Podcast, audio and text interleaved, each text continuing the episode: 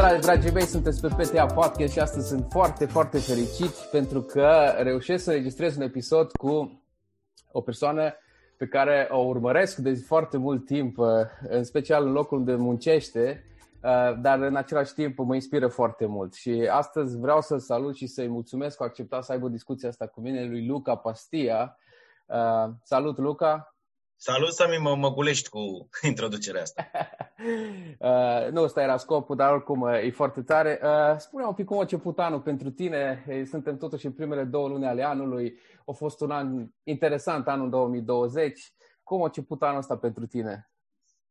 Mai anul ăsta a început cu, a început cu vaccinarea, cu campania asta de vaccinare, care îmi dă speranțe că o să avem un an ceva mai bun decât anul care a trecut despre care pot să spun că a fost, sigur, greu pentru toți dintre noi, a fost uh, copleșitor, dar nu pot să mă plâng, adică mie mi-a fost ceva mai ușor decât uh, multora dintre noi și sunt recunoscător pentru asta, fiindcă noi am mers la radio în fiecare zi. Ce tare. N-am făcut emisie de acasă. Uh, n-a fost cazul pentru că n-a fost nimeni infectat la noi la radio. Sigur, majoritatea colegilor mei lucrează acum de acasă, adică din celelalte departamente mm-hmm. de marketing, de vânzări și așa mai departe, personal administrativ. Mm-hmm. Am rămas doar um, cei de, câțiva dintre cei de la știri și o bună parte din cei de la știri lucrează în această perioadă de acasă, pe cât posibil, și animatorii, astfel încât, fiind um, redus personalul, am reușit să evităm, slavă cerului, și cazurile de coronavirus și în felul ăsta am putut să să ies. Și e foarte important uh, să eviți lockdown-ul până la urmă. Asta a fost cel mai greu de dus în primăvara anului trecut, statul ăla permanent în casă. Pentru mine, faptul că am putut să ies câteva ore în fiecare dimineață uh, a fost foarte important pentru moralul meu și pentru a putea păstra buna dispoziție. În rest, sigur, îi găseam acasă pe copii și pe soția mea care au stat ca toată lumea în casă în perioada aia, dar pentru, pentru spiritul meu a fost foarte important să pot să ies în toată perioada respectivă din casă. Și acum anul ăsta începe cu perspectiva asta că poate după ce ne vom vaccina, când mm-hmm. vom reuși, vom vedea că vedem că sunt deja fel de fel de probleme logistice în ceea ce privește numărul dozelor de vaccin și așa mai departe și e greu de spus când o să fim vaccinați cu toții, cei care ne dorim să ne vaccinăm, sigur. Uh-huh. Dar măcar speranțele se leagă și de, uite, anul trecut până la urmă, dacă ți aduce aminte, prin luna mai s-a ameliorat situația, s-a încheiat lockdown-ul și totodată s-a putut ieși din casă, am ieșit toți temători că am crezut că o să explodeze numărul de cazuri și așa mai departe, dar până la urmă am fost și în vacanță, sigur, n-a fost vacanța așa cum era odată am fost ceva mai, mai temători, au fost unele restricții, dar până la urmă ne-am făcut treaba vara. De asta și optimismul meu că anul ăsta a dublat și de, și de eventualitatea vaccinurilor, am putea avea o vară mai frumoasă. Super. Și atunci asta îți dă un orizont, un orizont optimist de așteptare și asta duce la păstrarea spiritului, că știi cum e. Ai o perspectivă în față. Așa e. Mă bucur că a început anul foarte bine pentru tine. Uh, prin natura jobului meu conduc foarte mult și uh, de multe ori plec dimineața și vă ascult pe voi, că uh, pentru mine tu ești favoritul din emisiunea uh, Îmi place pur și simplu chestia asta și îmi aduc aminte cum a început toată chestia, că mergea cu mașina și la un moment dat ai apărut în emisiune, pentru că ascultam, știi? Și gândul meu era, ok, cine e băiatul ăsta? Cine e tipul ăsta? Știi? Era doar o voce în capul meu, o voce uh, super, super faină. Și îți dai seama, am intrat pe Google cum face tot omul, cine e Luca, pa, pa, și am găsit niște chestii relativ uh, importante apropo de sport, chestii de genul ăsta. Dar două lucruri mi-au rămas în cap în ce te privește pe tine uh, și care m-au făcut să continui să ascult uh, pentru că te ascultam. Una, posta ta de viață pe care o dădea acolo și în ce are omul ăsta, frate, de fiecare dimineață uh, are o poftă de viață așa care pur și simplu mă inspiră. Și partea asta, e, lucrul ăsta e, lucru, e al doilea lucru care vreau să zic, mă inspirai. Mă inspirați să mă bucur de viață, mă inspirați să, nu știu, să văd lucrurile altfel, pentru că, într-adevăr, oricine are greutăți în viață, dar în același timp e foarte important cum le ești. Și te-aș întreba, asta e lucru care, care îmi stă pe minte când, când mă gândesc la tine. De unde ți tu pofta asta de viață? în fiecare zi? Da, e o întrebare profundă. E o întrebare ușor filozofică până la urmă, dar așa în, în, în vorbe simple, uh-huh. Uh, sincer să fiu, eu sunt cam superficial. Și superficialitatea asta mă ajută cumva subconștient să fiu și mai vesel, pentru că nu mă apasă multe lucruri. Adică sunt genul de om care uh, nu, nu pun la suflet prea mult. Dacă mă supăr, dacă am un necaz, uh, încerc și reușesc să trec foarte repede. Sunt genul de om care nu țin supărare, de exemplu, dacă mă cer cu cineva. Nici nu prea sunt conflictual, adică mă cer destul de rar uh-huh, prin uh-huh. firea mea. Dar dacă se întâmplă, nu sunt genul care să o țin langa. Uh, în al doilea rând, uh, cum spuneam, de superficialitatea mea, care câteodată îi amuză, alte dăți uh, și enervează puțin pe colegul meu, pe Vlad Petreanu. Ei, noi seara discutăm, avem o mică ședință în care stabilim subiectele pentru a doua zi din emisiune, da? Uh-huh. Emisiune pe care o conduce din punct de vedere editorial Vlad. Uh-huh. Eu acolo, în deșteptarea, am un rol pe care mi l-am câștigat uh, spontan, iar rolul meu este să fiu spontan. Adică eu prezint uh, știri din sport la Europa FM de 15 ani. Uh-huh. 2006 am văzut. Da. Uh-huh. Și am intrat de câțiva ani, sincer, nici nu mai știu să spun exact, de prin 2014, uh-huh. am intrat la matinal cu știrile din sport. Adică doar prezentam știri din sport la matinal, uh-huh. până la momentul respectiv știrile din sport de la prima oră de la șapte fiind înregistrate noaptea.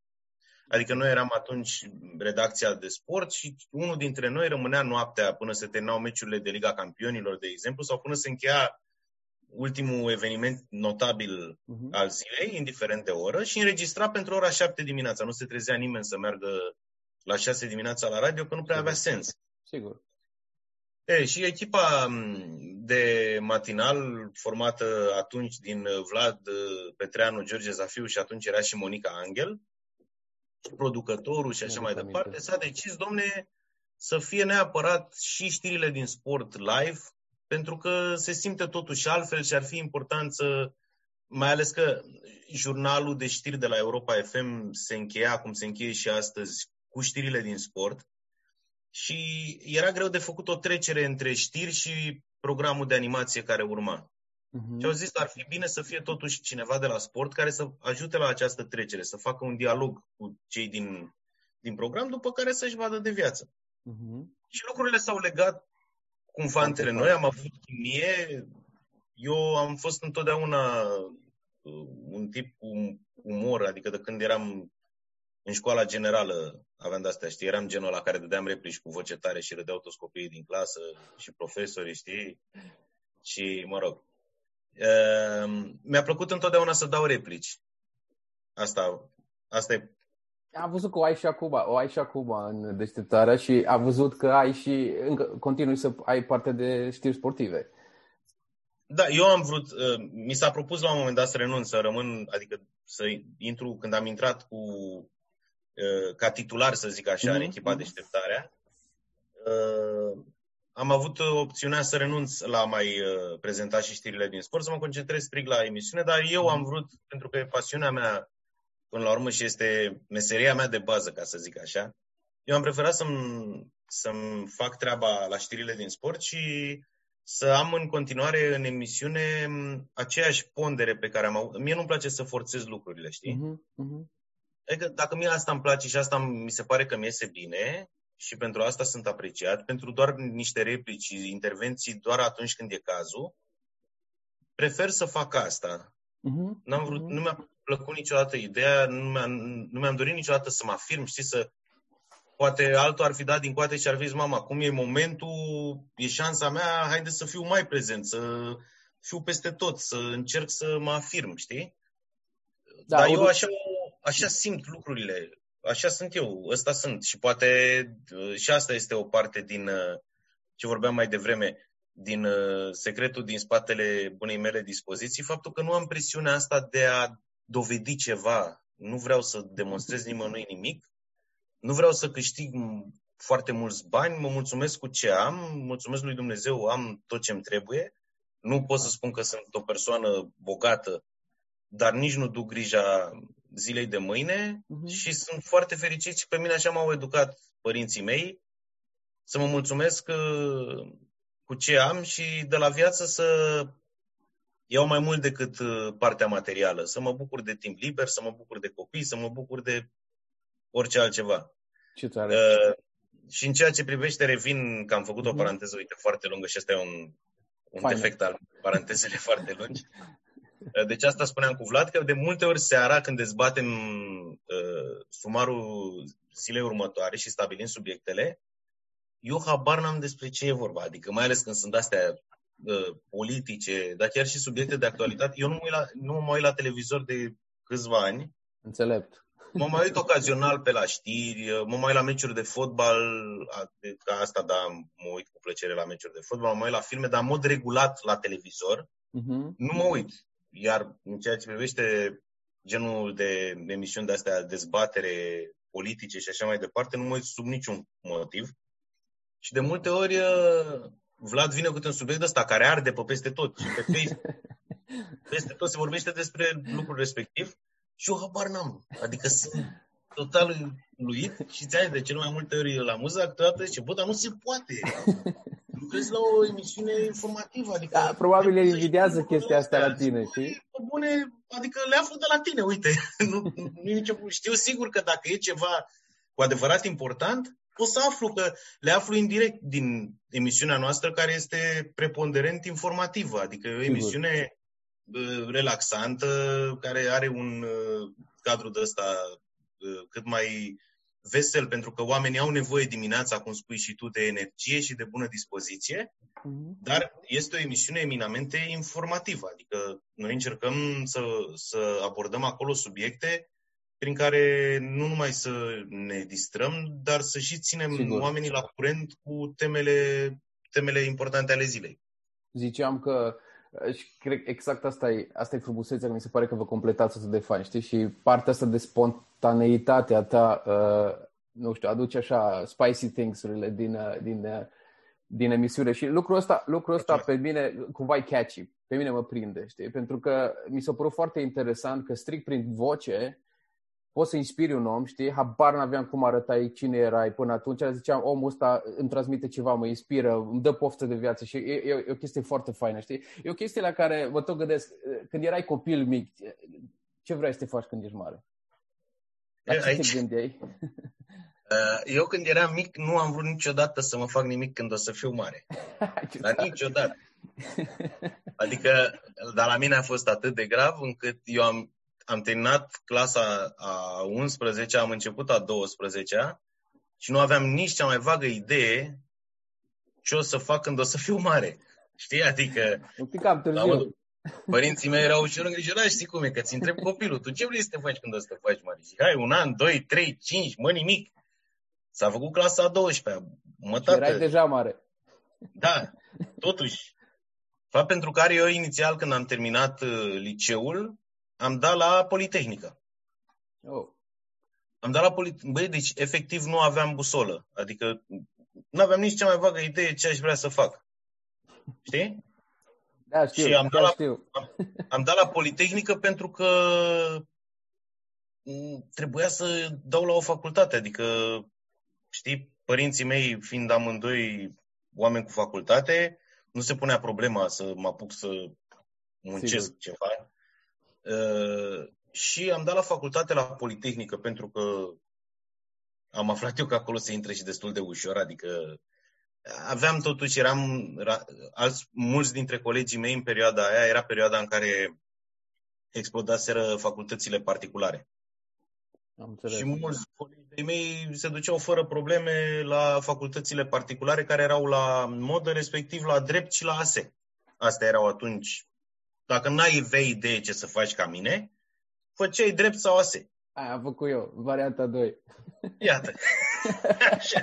Eu cumva n-am vrut să mă aliniez uh, și am avut eu un pic de mustrări de conștiință că am zis, zic, băi, acolo e cu bani, îi pun pe ăștia să cheltuie bani în contextul în care eu nu știu dacă mi-ar plăcea să fac chestia asta, ba mai degrabă nu cred că mi-ar plăcea, hai că văd eu. Știi, asta a fost așa în mintea mea. Și până la urmă am dat la Politehnică, unde, mă rog, nici măcar nu era examen, era ceva gen, intrai cu media de la atunci. Era, era o perioadă de, de căderea Politehnicii, nu mai era interes pentru inginerie.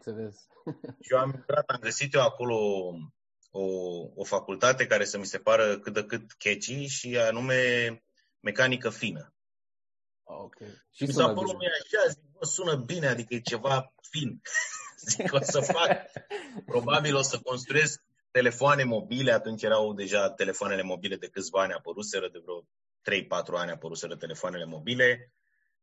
Adică începuse un pic să capete contur zona asta de gadgets, știi? Uh-huh. Și mi-am făcut eu așa o socoteală, zic, bă, n-ar fi rău, adică Atâta că eu nu aveam aptitudinile necesare, adică nu eram strălucit la fizică, nu... la matematică eram ok, dar ca un elev decent, adică nu eram strălucit nici acolo.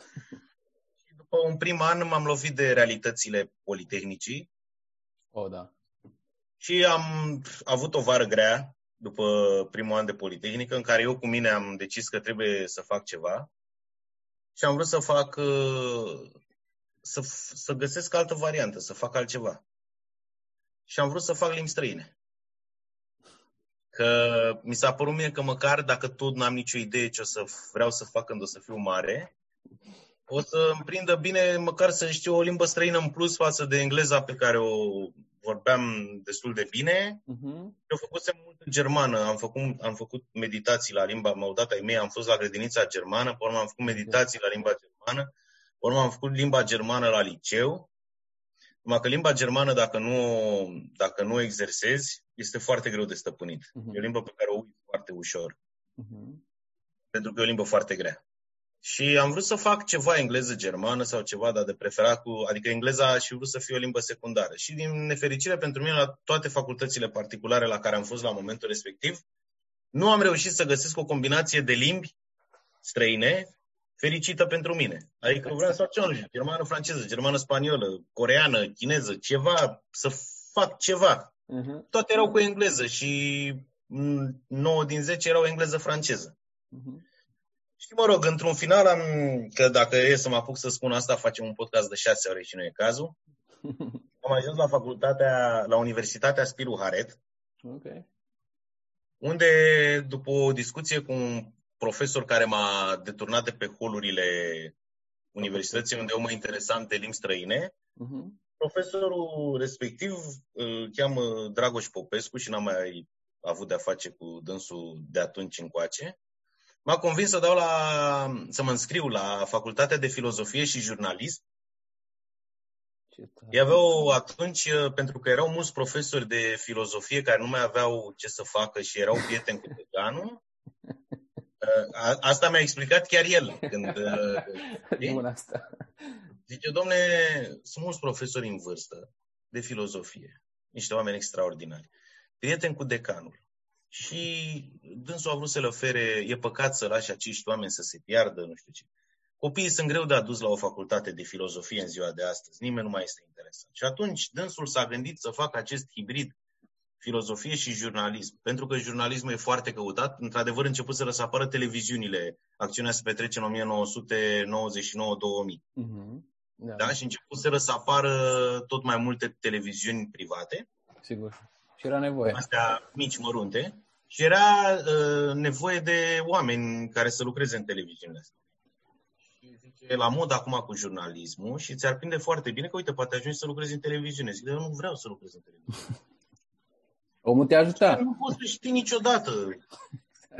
O să faci aici uh, jurnalism și câteva materii de filozofie.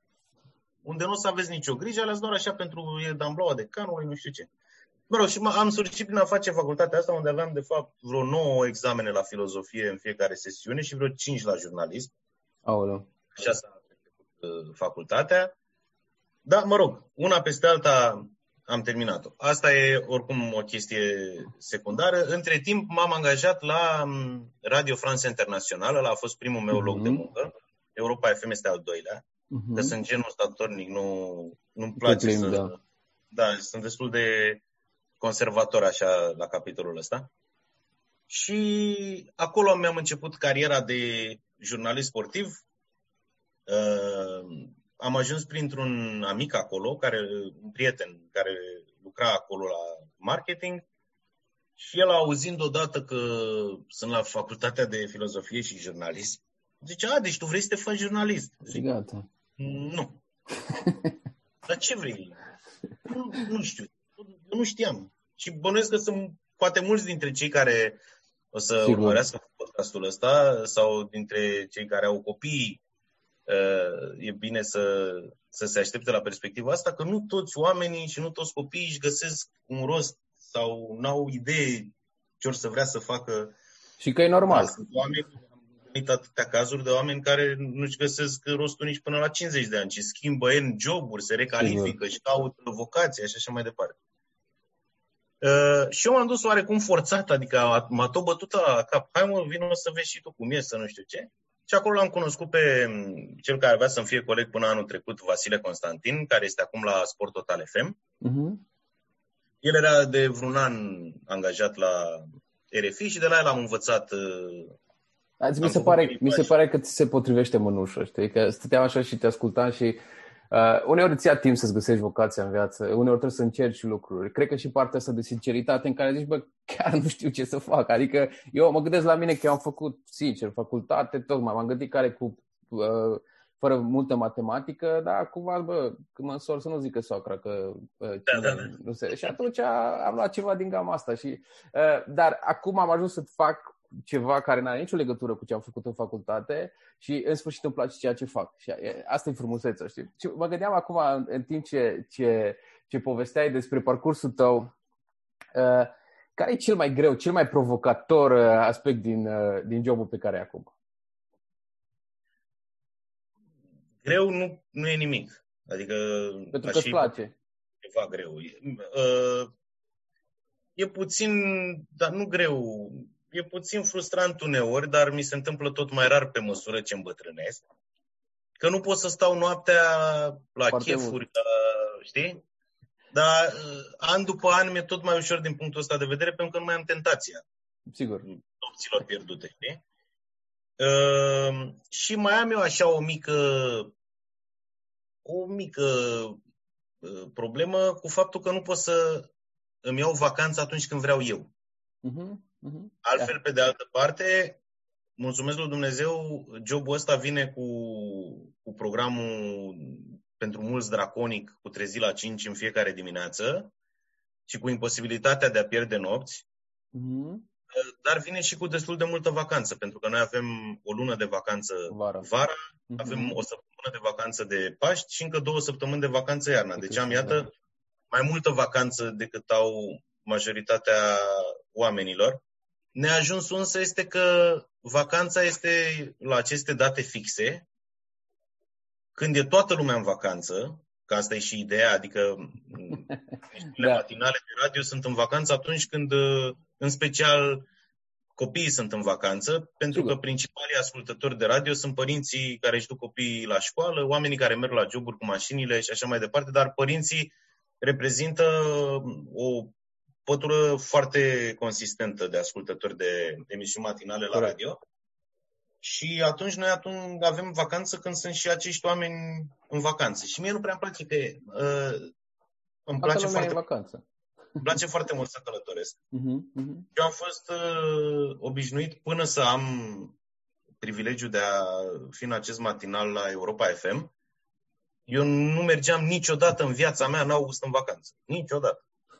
Eu mergeam în vacanță în septembrie, în octombrie, când era lume puțină peste tot, pentru că nu-mi plac. Uh, nu, poate sunt și oameni cărora le place. Cam Aglomerația, chestii, da. Nu-mi place să fie peste tot zarvă, Te foarte multă uh-huh. să nu găsești o masă, să nu poți să te bucuri de priveliște, să fie peste tot nebunie, știi? Uh-huh.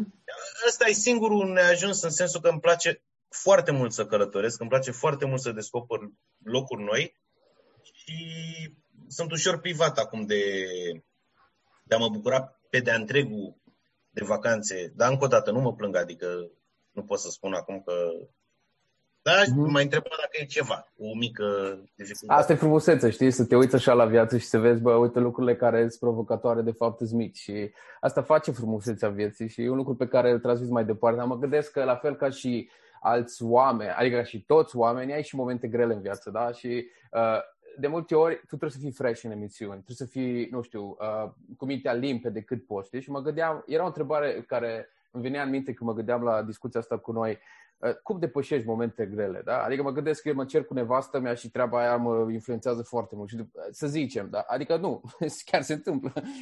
Asta e realitatea, ai conflict, ai chestii și poate după aia imediat ai, uh, nu știu, o întâlnire, da? Se întâmplă seara, să ai, nu știu, să primești o veste, să ai lucruri care te apasă, știi? Cum depășești momentele astea sau cum le gestionezi, dacă ar fi să zic așa, ca tot timpul să fii fresh, să fii fresh, să transmiți o chestie de fresh pentru că în, dreapta, în, în dreptul tău văd o autenticitate. Adică nu mi se pare că forțezi lucrurile sau sunt fake, ci că sunt autentice. Și era întrebarea asta, cum uh, depășești momentele grele sau cum le gestionezi, cum le ții în control, pentru că toți le avem.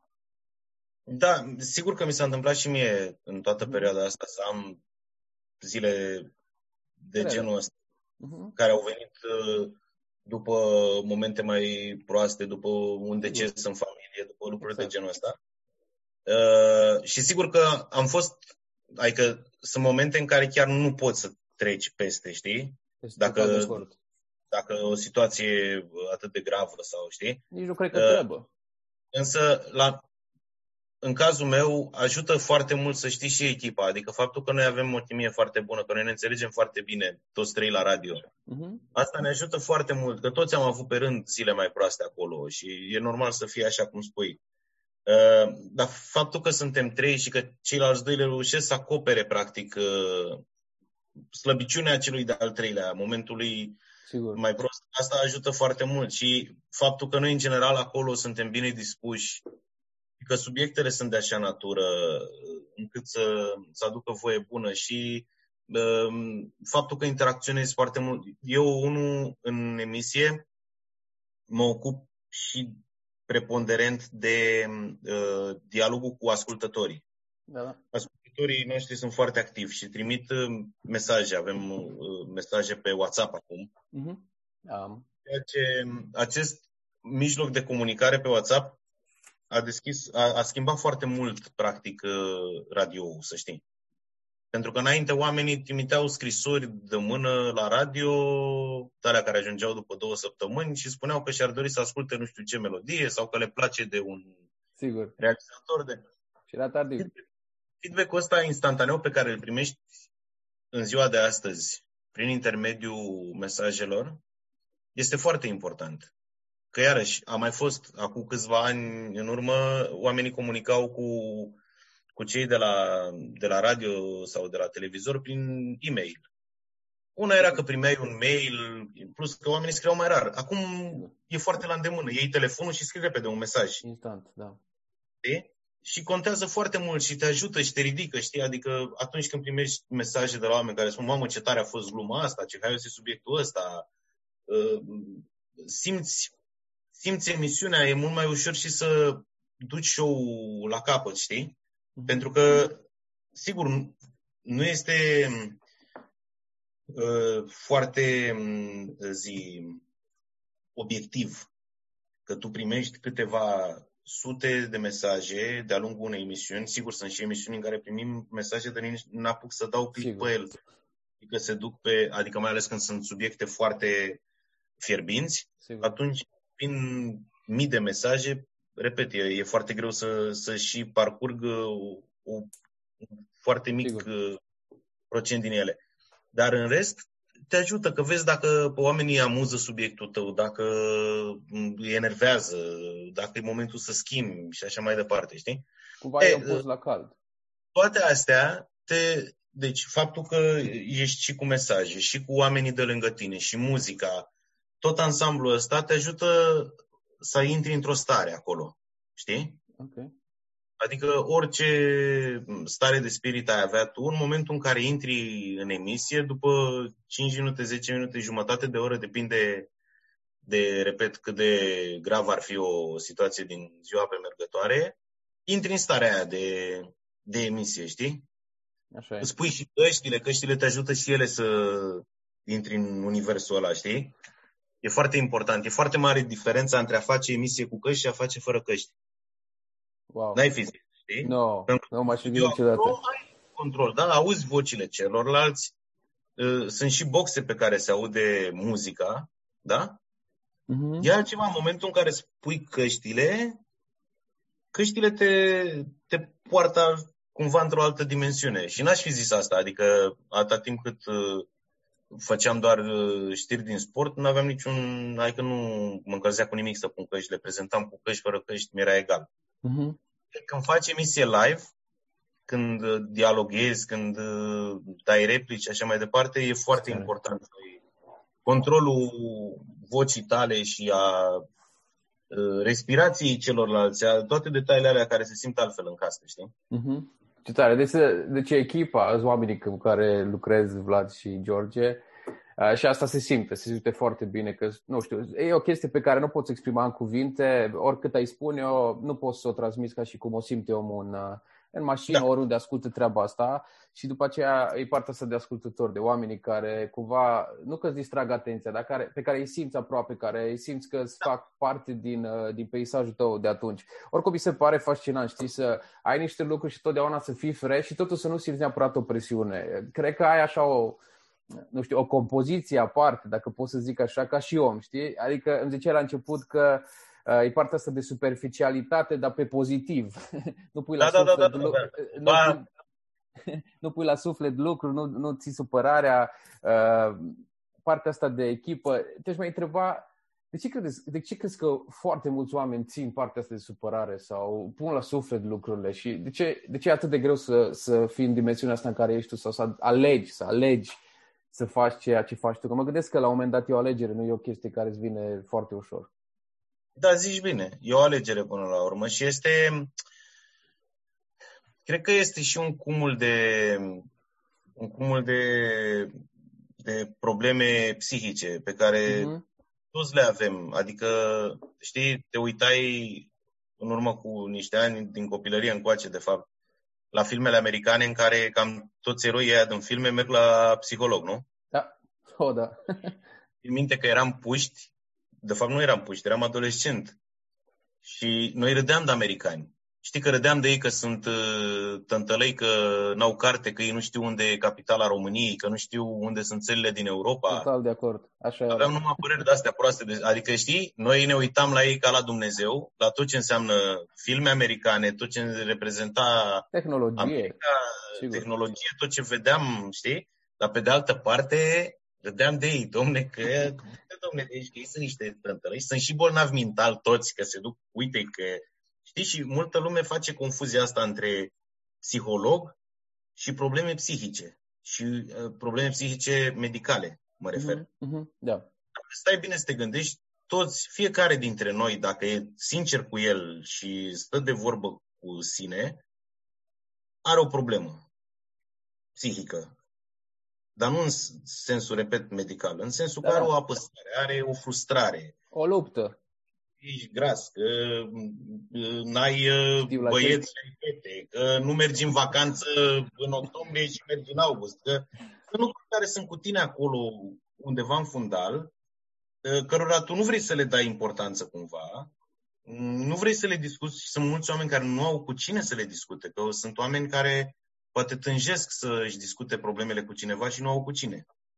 Și eu cred că toate lucrurile astea apasă asupra oamenilor și îi fac să, să se împovăreze de multe ori cu supărări, cu lucruri peste care nu pot trece pentru că ei au în background procesorul lor de necazuri, știi? Da. E cumva folosit într-o mare măsură de niște lucruri despre care ei nu vor să fie conștienți și atunci când mai vine ceva în plus, asta supraîncălzește procesorul ăla, știi? Mhm. Te face să reacționezi poate peste măsură de multe ori.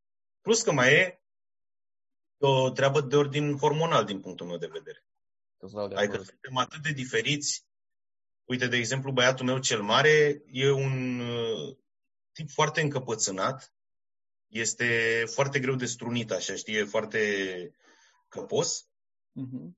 el e un băiat foarte bun, dar are niște, uh, niște trăsături comportamentale absolut particulare și eu, crescându-l pe el, care acum are 11 ani, am mhm. ajuns să conștientizez exact cum funcționează niște lucruri despre care n-aș fi crezut niciodată. Wow. Adică eu am încercat să... Așa am crezut eu, în primul rând, asta cu uh, a fi părinte, iarăși, e un lucru foarte greu și e uh, foarte greu de conștientizat cât de greu e. Că tu ai senzația că ești un părinte bun, că ce domne, nu l-am învățat să zică bună ziua? Exact. Mulțumesc! Nu e așa, adică e foarte greu în anumite... Sigur că poți să ai un copil foarte maleabil și care să fie el așa uh, ca și caracter și fel de a fi, încât să nu fie într-adevăr nicio problemă în a-i da o educație. Dar sunt situații în care ai de-a face, uite, cum este cazul meu cu Ștefan, care, repet, nu e un copil în ordine, că să nu mă înțelegeți greșit. Ata are chestia asta, este încăpățânat și ă, de multe ori se pune pe picioarele din spate și e foarte greu să-l, să-l deturnezi de la ceea ce a hotărât el să facă. Și asta spun. Eu am, el, am constatat trăsăturile astea ale lui de caracter de când avea vreo trei ani. Da, deci era foarte mic. Nu? Și eu eram uluit. Adică discutam cu el și după aia vorbeam cu soția mea, zic, băi, Oana, nu se poate, are trei ani. Adică vorbesc cu el și mă, mă înfruntă să uită în ochii mei și îmi spune nu, sau nu vreau. Are, e vina mea, că nu știu să le duc. Și așa mai departe. Nu, sunt niște trăsături pe, cu care ne naștem și de-aia sunt unii oameni care sunt mai agresivi, unii sunt mai încăpățânați și așa mai departe. Sunt lucruri peste care e foarte greu să treci, știi? Și aia, că domne n-are șapte ani de acasă. Nu e vorba de asta, e vorba că așa sunt lucruri pe care nu reușim totuși să le cuprindem. Și cred că și asta, și asta e un, un element care duce la starea asta, de fapt. Foarte adevărat ce spui și oarecum mă regăsesc uh, foarte mult în ceea ce spui uh, raportat inclusiv la copii, știi? Că te, te lovești de partea asta în care chiar crezi că ești bun, știi? Și, nu știu, îți întind copiii niște limite la, pe, unde n-ai fi crezut niciodată că o să ajungi sau o să te ducă niște, da. nu știu, fundături în care zici, cum au ajuns aici, în același timp e, e o școală și pentru ei și pentru noi și asta, asta e frumusețea, că dacă știi să, nu știu, să gestionezi lucrurile, uh, lucrurile chiar pot ieși bine. Mai mult, ziceai tu de partea asta de oamenii care au, fiecare, fiecare are un bagaj, știi? De cel mai multe un lucru pe care eu îl fac în ultima vreme e să cer ajutor, dar ajutor la nivelul Uh, nu știu, să mă duc să vorbesc cu cineva, să cer părere. Uite, oameni care s-au lovit de probleme cu care mă lovesc, te ajută foarte mult și pe partea asta de descărcare, da. în același timp și uh, soluții, da? Găsesc soluții și de aici și podcastul ăsta, știi? Gândește-te un pic la lucrul ăsta că poate nu l-ai încercat și poate chiar te ajută, știi? Da, gândește-te, n-ai încercat treaba asta sau cum ar fi să privești lucrurile și din punctul ăsta de vedere uh, și poate te ajută, știi? Și asta mi se pare fascinant, fascinant pentru... Cel mai important e, în general, să vorbești despre problemele pe care le întâmpini, să scalci pe orgoliu dacă e ceva ce poate ți se pare că e ușor jenant, uh-huh. te mhm. pune într-o situație nefavorabilă. Orgoliu e o prostie din punctul meu de vedere, cap-coadă, adică nu ți aduce nimic bun. Așa și e. cauzează foarte mult oamenilor, în general. Și eu cred că asta e, secretul ăsta e dialogul și o să reușești, dacă o să vorbești cu, cu oamenii, o să reușești la un moment dat să-ți găsești o... Cu siguranță. Papă. Cu siguranță. Uh, aș merge mai departe, mai am uh, câteva întrebări, uh, unele sunt cu răspuns mai scurt. Dacă uh, ar fi să poți să-ți îndeplinești orice dorință azi, care ar fi aia? Pare simplă întrebarea, a mie mi-a fost foarte greu să răspund la ea. Bă, am făcut și ceva filozofie în facultate, dar tu frumos, ajută-mă.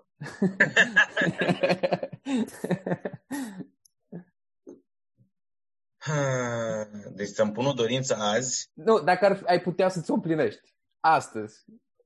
Numește-o pe, peștișorul de aur, nu știu, bagheta magică, ce vrei. Și ai putea să-ți o deplinești care ar fi aia. Poți să spui greu. și pasul, dacă vrei. uh, și facem un alt episod uh, și începem cu asta altă dată. Uh. Nu știu, dacă, dacă ar fi, dar de-aia n-am vrut să dau un, un răspuns prea, prea frivol. Uh, deși nu este deloc frivol dacă stai să te gândești, aș vrea să, scăp, să fie din nou ca acum 2 ani. Mm-hmm. Da, super. Să scăpăm de situația asta, dar e un răspuns prea facil, de asta, dar altceva Da, e o realitate, e o realitate. Adică, Sincer, da. Cred că mulți Sincer, ar, mulți ar zice treaba asta, da.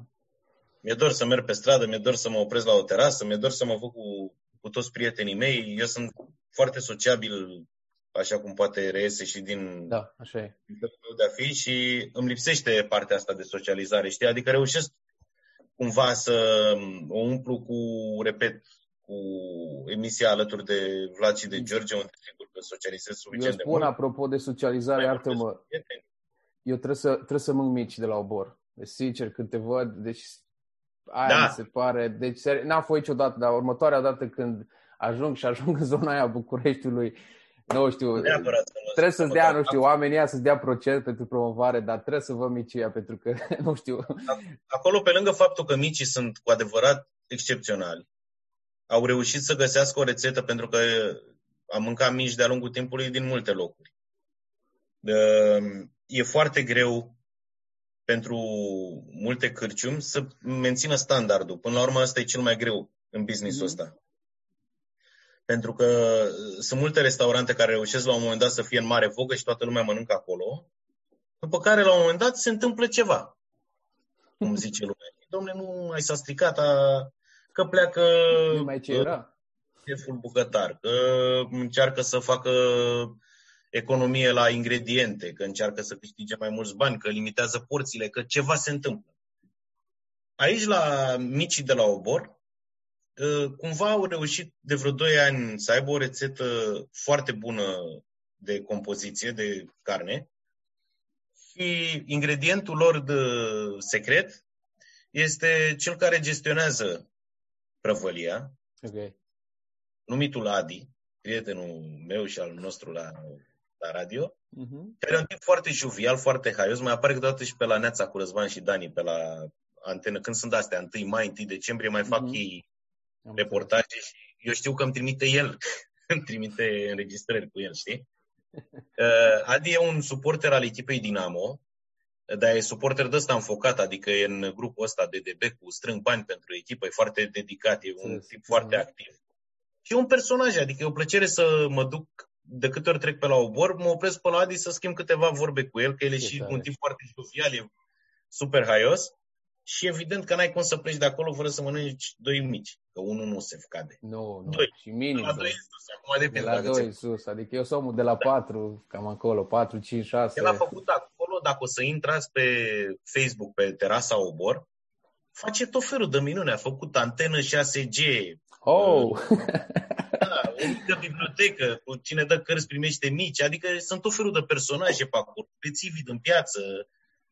E o lume... Sunt, sunt două lucruri pe care vreau, o să trebuia să le fac. Să mă mici și să-l cunosc pe Adi acum. Deci, sincer, da, da, da, da, da. Să acolo. Deci mi-ai strit o poftă să-l cunosc pe omul ăsta, ceva extraordinar. E, e foarte mișto. O întrebare uh, cu răspuns scurt. Ce meserie da. n-ai putea să faci niciodată în viață? Nu că o disprețuiești, ci n-ai putea tu să faci. Multe meserii n-aș putea să Zi una care ar fi pe, în top 2. Chirurgie. Oh, man. N-aș putea, adică nu, nu-mi place să... Eu numai când, când simt mirosul de spital, tatăl meu este medic. Oh. Dar e neurolog, nu e chirurg.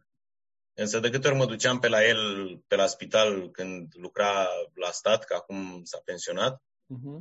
Uh, mă, mie mi-era foarte greu să, să rezist mirosul lui de dezinfectant din spitale. Okay. În, în condițiile în care să, nu sunt vreun tip sensibil sau simandicos, știi, n-am, dat, n-am grețuri de asta. E o chestie psihică pe care să transmită. Exact, dar e o chestie care te apasă, știi, adică să stai în continuu acolo în... și nu e vorba numai de mirosul. Ăla e... Mirosul ăla era pentru mine esența acelei stări de spital, știi? Mm-hmm. Adică cumva cu ăla identificam eu starea aia de spital, dar tot trecutul ăla de brancard de pe lângă tine cu oameni suferinți, oamenii aia care se târe male pe acolo, mamă, deci erau niște imagini apocaliptice la un spital central din București, adică să nu înțelegi că lucra undeva unde era... Sigur. Iar el are o specialitate în care nu, nu e cu sânge, cu știi ce zic. În da, da, da, mai mult cu nervi, cu circuite. Exact, da. Dar toată atmosfera aia de spital n-aș putea lucra niciodată acolo. Și ar mai fi una. Aș fi curios în afară. Deci chirurgie, nu, spital, medical, zero și cu un alt domeniu. Mai fi curios. Chestii de-astea, nu știu, Contabilitate? Chimie? Ah. Okay. Contabilitate, da, sub niciun motiv. De astea, astea financiare, eu nu am pasta cu banii. Nu. Uh-huh. Stau toată ziua în cifre și în... Uh, soția mea lucrează în domeniu oh, și da, mie mi se pare... Adică mi se pare foarte mm, plictisitor la un moment dat, știi? Să lucrezi numai, să stai în cifrele alea atât de mult timp, știi, să gândești până se fum din minte. Complicat. Da. Ultima întrebare din episodul de astăzi, că vreau să chem, nu vreau să te mai țin foarte mult. Hai să-l ținem într-o oră. Da. Uh, de a zic ultima întrebare. Mă gândeam pe final ce, ce să te întreb și uh, ți-a spus, pe la mine m-a atras foarte mult partea asta de poftă de viață ta. Da, da poftă de viață și partea asta de inspirație. Hai, foarte... Te întrerup. Să-ți mai spun că un te rog, sigur. mic secret. Că am, iar ne-am luat cu te rog. Uh, trezitul de dimineață. Eu când, am când, am, când am primit oferta asta, oferta, propunerea de a uh-huh. lucra în matinal, la momentul ăla al vieții mele, aveam uh, deja un băiat în vârstă de 4 ani uh-huh. și celălalt avea un an. Și eu eram genul care mă duceam la um, serviciu pe la 11, asta după ce mă trezeam la 10, 9 jumate, 10, cam asta era ora mea. Eram genul care um, stăteam cu eu am foarte mulți prieteni în general și atunci mm-hmm. aveam o gașcă mare de golani, ca să zic așa, numai băieți. Era în genul de două, trei ori pe săptămână, mă vedeam cu băieții mei și stăteam până la 4-5 dimineața. Wow. Bine, eram, aveam 20 și 30 de ani, da? Și asta cu trezitul dimineață, cu mersul la matinal, n-am crezut că o să-mi iasă niciodată. Atâta că aveam al doilea copil, care avea câteva luni, și deja a început să strice puțin treaba cu văzutul cu băieții, știi? Dar nu la modul că eu am avut întotdeauna o relație foarte ok din punctul ăsta de vedere cu soția mea. N-am avut o prelici de-astea cu, domnule, nu te duci, stăm împreună, Sigur. copiii, știi? Uh-huh. Dar pur și simplu organic simțeam nevoia să fiu mai mult lângă copii, știi? Sigur. Am zis, zic, hai că poate e momentul să schimb puțin și ar fi ceva, să încerc să mă disciplinez un pic, să Uh, și mi-a reușit chestia asta nesperat cumva, dar eu și în ziua de astăzi, după, iată, vreo șase ani de matinal, uh, rămân rău de somn. Adică eu dacă nu dorm cam 8 ore, Problem. eu nu știu cum fac prieteni care dorm 4 ore pe noapte de o viață. Wow. Și sunt în priză non-stop. Eu mă culc în general la 11, cam asta e ora mea de somn medie. Ideal e să mă culc la 10. Când reușesc să mă culc la 10, e bombă. E vis. Mă trezesc la 5 și un sfert la modul că îmi sună ceasul, am sărit din pat. Adică nu mai lălăi, nu mai stau, mai dau un Da, da. La început m-am păcălit. Făceam greșeala asta. Asta e o mare greșeală. Când vrei să te trezești dimineața, când a sunat, ai sărit. Nu mai stai. Eu am totul pregătit de cu seara, am pregătesc haine, tot. Tititi, am rutina mea. Sigur. M-am trezit, m-am spălat, m-am îmbrăcat și am plecat. Eu nu beau nici cafea acasă. E mai bună la sediu. E? Am plecat direct, sunt pe pilot automat. Eu când ajung la radio, ajung la ora, că eu, emisiunea noastră începe la ora 7, colegii mei, Vlad și George, vin la 7 fără ceva. Eu ajung de la 6 că trebuie să-mi scriu știrile din sport. Sigur. Că alea nu merge ca la cu spontaneitate, alea trebuie scrise. da. la ora 6 sunt la radio, 6, 6 fără 10, pe acolo îmi fac cafea, îmi beau cafea, îmi citesc toate, tot ce s-a mai întâmplat peste uh-huh. de cu seară încoace, știi? Da. Și mă apuc și îmi redactez uh, știrile. Intru în emisiune, am baterie 100%. La ora 7 sunt la 100% în continuare. Și bateria mea, de pe la ora 10 jumate, o ia în jos. Și eu, în general, la ora 3, mai nou, 3, 4, nu contează.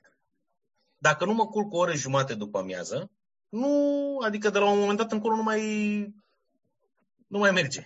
Înțelegi? Mă topesc Și am chestia asta, știi? Mă, înțelegi, câteodată mă culc și la 5. Când mm-hmm. zice nevastă, Bă, te, unde te mai culci la 5? Nu există. Deci dacă nu dormi o oră aia și eu după aia tot la 11 mă culc, adică n-am o problemă. Am dormit de la 5 la 6 jumate și pe urmă nu mai pot să adorm. Și eu în felul ăsta îmi fac cumva orele, știi? Ce eu dorm de la 11 la 5 și un sfert. 6 ore și ceva și mai dorm o oră jumate și îmi fac astea 8 ore de somn. Eu fără, fără orele astea nu pot funcționa. Dar ți-am zis, în felul ăsta dimineața am randament foarte bun, adică mi-am exact setat un să dau maxim dimineața. Mm-hmm. Și după aia sunt, uh, până dorm așa, sunt destul de leguminos, adică îmi pierd mult din... Mm-hmm. Energie, tonus. tonus. Da. Bun, ultima întrebare. Uh, este o grămadă de oameni care, nu știu, deși trăiesc, sunt morți și vă înțeles ce vreau să spun, dar oameni care și-au pierdut uh, pofta asta de viață. Dacă ar fi să le dai, nu, nu neapărat un sfat, dar un gând, un gând care poate ajută. Care ar fi ăla pentru oamenii care și-au pierdut voța de viață, bucuria vieții, orice din gama asta? Păi, sfatul meu ar fi pentru orice om, sigur în măsura în care poate, nu vreau să fiu ipocrit, că sunt oameni care au poate asemenea greutăți încât le e foarte greu să, să treacă peste lucrurile materiale, dar, cum spuneam, cred că asta e cel mai important în viață, să reușești să, să, să te detașezi de, de tot ce înseamnă goana asta după bunăstare, după uh, ați uh, lăsa grijile în urmă și să încerci să te bucuri de, de de viață, să te bucuri de timpul tău. Ce de tare. Uh, să-ți găsești... Uh, poate nu sunt cel mai bun exemplu nici eu, că mulți îmi reproșează chestia asta, știi? Adică chiar și acum am prieteni care îmi spun, băi, altul nu cu tău, uite, profesia, ai vizibilitate, ești în, Sigur. un program matinal cu o audiență foarte mare în țara asta. Sigur. Te cunoaște tot mai multă lume. De ce nu faci Multe ceva altele. ca să câștigi bani? De ce nu faci un blog? De ce nu faci ceva, orice, care să monetizeze chestia asta, știi? Uh-huh. De asta spun că nu sunt un bun exemplu, că pentru, sincer să fiu, mulți au dreptate. Trebuie în viață totuși să există un echilibru. Eu sunt dezechilibrat în sensul celălalt. Mi-e place foarte mult să mă bucur de timpul meu. Adică îmi place că, uite, pot să vin acasă și să stau să mă uit cu Ștefan la Terminator. Și pe urmă să mă uit cu Radu la ceva desene animate să ne jucăm împreună, să dorm după masa, să mă mhm. întâlnesc cu prietenii, să gătesc. Mie îmi place foarte mult să gătesc. Știi? Adică am cumva, după ce termin viața de la radio, am un program, cum se zice, de pensionar. Ar zice mult, știi? În sensul că n-am griji, n-am... Repet, nu sunt un exemplu din punctul ăsta de vedere, adică recunosc că sunt căzut în extrema cealaltă. Dar cred că ideal este să ne găsim un echilibru indiferent mhm. cât de mare ar fi ispita de a promova într-o funcție, de a agonisi mai mult, să nu lăsăm niciodată pe planul al doilea timpul liber uh, petrecut cu, cu prieteni, cu familie, cu, adică să ai timp de toate, să nu te frustrezi. Așa e. Stai prea mult cu familia și la serviciu și nu mai ai timp de prieteni, că stai cu prietenii și îți uh, lași pe planul 2 familia și așa mai departe. Așa o văd. Da, mi se pare foarte tare. Știi, apropo de ce zici de implicare și de a face mai multe, mi se pare foarte, foarte tare ceea ce faci pe nivel, pe, la nivelul de mă, inspiră oameni. Da? Și este unul din lucrurile care poate schimba vieți la un moment dat. Da? Uh, și faptul că ești totdeauna fresh și nu nu o chestie de aia fake, ești fresh în sensul de, mă, aleg să gestionez altfel lucrurile și pot fi un exemplu pentru alții în direcția asta. Uh, poate face mult mai mult decât orice business extraordinar sau orice business care ți-ar aduce satisfacție. Și frumusețea e că uh, și eu sunt în acea situație în sensul de mă, mă mulțumesc cu ce am, dar nu pot să zic că du lipsă de absolut nimic. Chiar mă bucur de viață, chiar uh, implicarea pe care o ai și poate o am și eu îmi, îmi oferă și un trai fain. Și asta e frumusețea, știi? Și da, dar noi suntem și norocoși, adică, știi, până la urmă, de asta spun, nu vreau să, să dau lecții nimănui, pentru că eu am avut și șansa de a-mi găsi uh, această vocație, jobul ăsta. Da, uh, cumva dai mai departe, eu așa văd. Adică, știi, când ai, când ai ce pune pe masă, se schimbă datele probleme, Sigur. adică radical. Sigur. Știi? Însă ideea e, după ce reușești să pui pe masă și reușești și să-ți asiguri un cămin și o vacanță și o mașină, să știi la un moment dat să te oprești. Și să te adică asta la foarte mulți oameni, știi? Uh-huh. Că reușesc să se pună pe picioare, reușesc după aia să-și facă un trai bun, reușesc să facă și o agoniseală, dar nu se mai pot opri. Uh-huh. Și într-o bucată asta din care nu mai pot ieși, știi? Adică mereu să vrei mai mult, mai mult, mai mult. Nu spun că poate fi o virtute și asta, știi? Da. Cineva pentru materialul, da? Na, e chestiune de alegere până la urmă. De la un punct încolo, repet, că Sigur. până la un moment e și de, cum spuneam, de firea cu care te-ai născut, de mediul în care ai venit pe lume, de Așa ce ți-a oferit viața. Sigur. Sunt multe date ale problemei. Problema nu e simplă. Așa e. Luca, îți mulțumesc foarte mult pentru că ți-ai luat timpul ăsta. A fost o plăcere pentru mine să stea și mă uitam că toate că ne-am planificat să povestim o jumătate de oră. Uh, am ajuns la o oră și cred că mai era, cred că mai era loc, dar uh, lăsăm și pentru alte episoade dacă vei, vei mai vrea să fim pe viitor. Uh, să Mie avem interacțiuni. Plăcere și îmi cer scuze că eu, ca om de radio, ar fi trebuit să respect uh, timing-ul mult mai... Aici nu e radio. Asta e frumusețea în podcast. Să fiu și să ne ducem acolo unde ne poartă conversația și m-am simțit foarte bine. Mi-a făcut mare plăcere să vorbim, Sami. Îți mulțumesc foarte mult. Îți mulțumesc încă o dată și uh, iau lucrurile astea de la tine pe care mi le-ai spus și uh, dorința mea e să inspir cât de mulți oameni și să, nu știu, să transmiți mai departe posta, pofta asta ta de viață în continuare că faci o treabă extraordinară acolo și oricât s-ar supăra băieții, pentru mine ești uh, favoritul meu. Mulțumesc frumos, Adi. Ok, și vă te rog. Că, că ne-ați urmărit. Sper că v-a făcut plăcere discuția noastră. Cu siguranță. Și vă aștept și pe Europa FM în fiecare dimineață în deșteptarea de la 7 la 10. Mulțumesc. Dragilor, pe loc am găsit și pe Instagram, Facebook, uh, E o persoană cunoscută, în același timp un om extraordinar de fain care impactează oameni și doresc să rămână așa și să continue munca asta bună pe care o facem. Până la episodul următor, vă doresc toate cele bune și aveți grijă de voi. Pa, pa!